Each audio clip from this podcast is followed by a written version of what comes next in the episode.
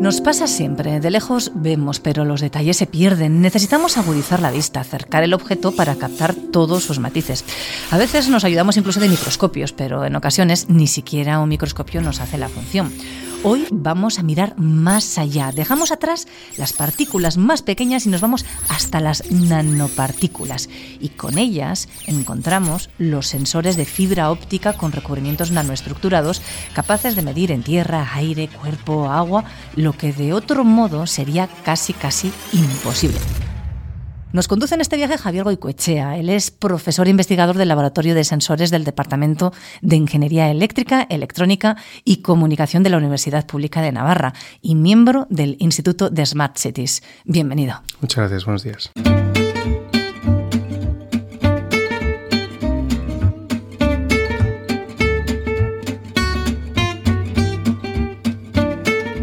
Ciencia al punto el podcast de divulgación científica de la Universidad Pública de Navarra. Disfruta de la ciencia. Contigo, Javier, vamos a conocer las diversas investigaciones que estáis realizando desde la UPNA para desarrollar sensores de fibra óptica con recubrimientos nanoestructurados para usos muy, muy variados. Pero vamos a bajar al detalle. Nos tienes que ayudar a situarnos, Javier. ¿Cuáles son vuestras investigaciones? Bueno, pues nuestras investigaciones se centran bueno, en construir o diseñar y fabricar eh, recubrimientos que contienen pues, diferentes tipos de materiales, entre ellos son las partículas, que nos permiten detectar cierto tipo de parámetros que nos puedan interesar, muy variados.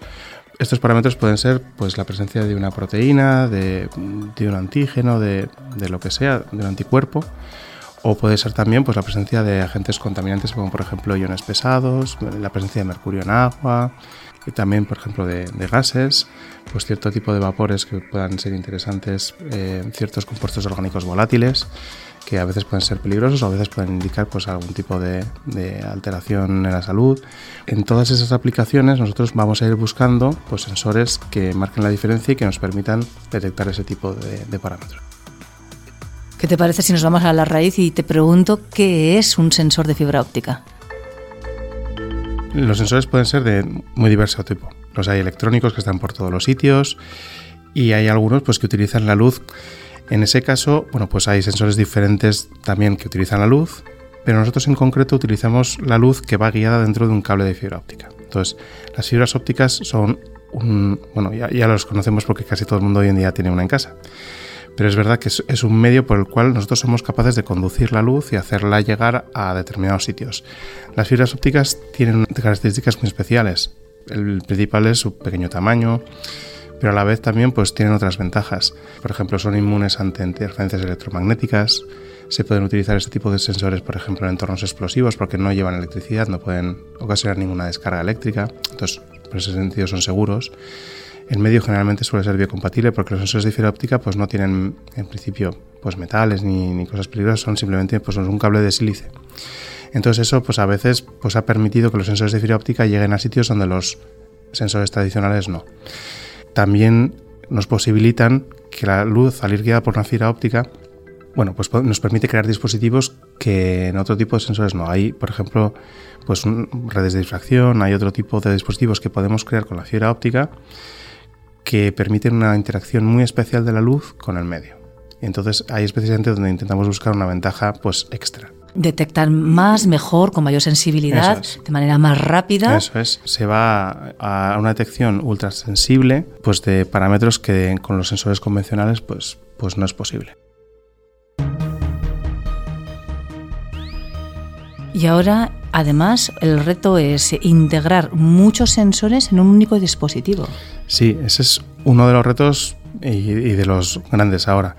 Tradicionalmente, bueno, la fibra óptica y los sensores ópticos tienen también algunas desventajas. En general, pues requieren una instrumentación a veces un poco más complicada, requieren equipos electrónicos a veces más complejos. Entonces, una de las vías que se está investigando ahora mucho es combinar las técnicas tradicionales de microfabricación, que están muy desarrolladas pues, para el mundo de la electrónica, para la fabricación de sensores que miden más de un parámetro a la vez. Entonces, típicamente cuando hacíamos sensores de fibra óptica hace años, pues hacíamos un sensor que era sensible pues, a una magnitud determinada y nos daba una información. Ahora hay muchos grupos de investigación en todo el mundo que están trabajando para intentar avanzar hacia un concepto que es el lab on chip, le llaman, es, es, es hacer múltiples medidas de varias cosas diferentes con un mismo dispositivo ante la misma muestra. ¿Y por qué es difícil conseguirlo? Pues si ya es difícil conseguirlo con sensores electrónicos normales, pues con fibra óptica es todavía un poco más difícil, porque la fibra óptica, esto es un tema curioso, las técnicas de fabricación más desarrolladas tradicionalmente funcionan bien con sustratos que son planos, ¿vale? Entonces, eh, generalmente esto se ha utilizado mucho en el mundo de la electrónica porque pues, todos los chips y todo eso se, se parte de un sustrato, que, un sustrato que es plano y se va construyendo encima, se van haciendo ciertas operaciones eh, ¿no? con un tamaño muy muy pequeñito, pero siempre partiendo de operaciones que se, que se desarrollan en el plano. La fibra óptica, por definición, es una especie de cilindro, es un, es un cable muy pequeñito, de 125 micras de, de, diámetro, y efectivamente pues no es plano por ninguno de sus lados. Eh, a veces pues cuando la cortamos tiene una, una superficie plana en, en, su, en su punta, pero claro, es una superficie plana minúscula. Y entonces efectivamente trabajar con este tipo de sustratos con técnicas de microfabricación normal pues es, es muy complicado. Entonces integrar múltiples sensores siempre ha sido un reto difícil.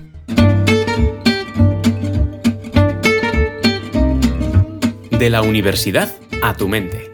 Ciencia al punto. Lista para disfrutar.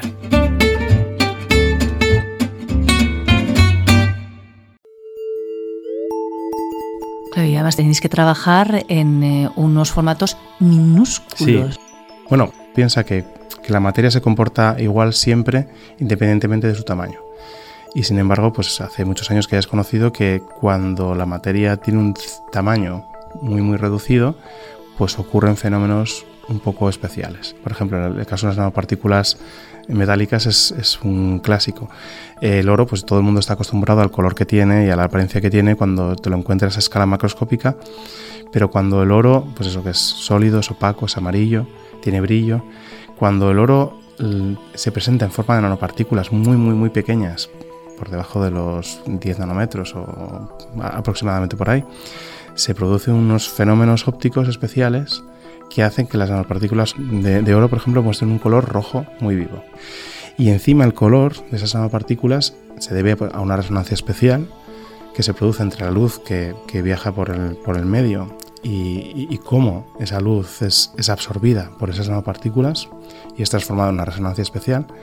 Bueno, pues ese color aunque a, simple vista a veces no se ve, eh, sí que es muy sensible a, al, al, índice de refracción que tienen las partículas a su alrededor. Entonces, a veces es posible hacer que la presencia de cierta molécula altere de refracción externo de las partículas y nosotros podamos detectar ese pequeño cambio, ese color. Entonces, eso es, ese es el, el principio que buscamos siempre. Intentamos eso, hacer una interacción entre el recubrimiento nanoestructurado y la luz que viaja por dentro de la fibra. Esa interacción debe estar, o sea, se tiene que diseñar todo el recubrimiento para que sea que detectes lo que quieres detectar y con la sensibilidad que quieres detectarlo. Y entonces cuando la molécula objetivo, ya sea pues, un ion pesado como el mercurio, ya sea una proteína o ya sea un gas, interacciona con el recubrimiento que tú has hecho, provoque ese cambio de refracción que te permite a ti apreciar esa variación dependiendo de la aplicación, siempre buscando esa pues, máxima sensibilidad, esa especificidad que a veces los sensores convencionales no tienen.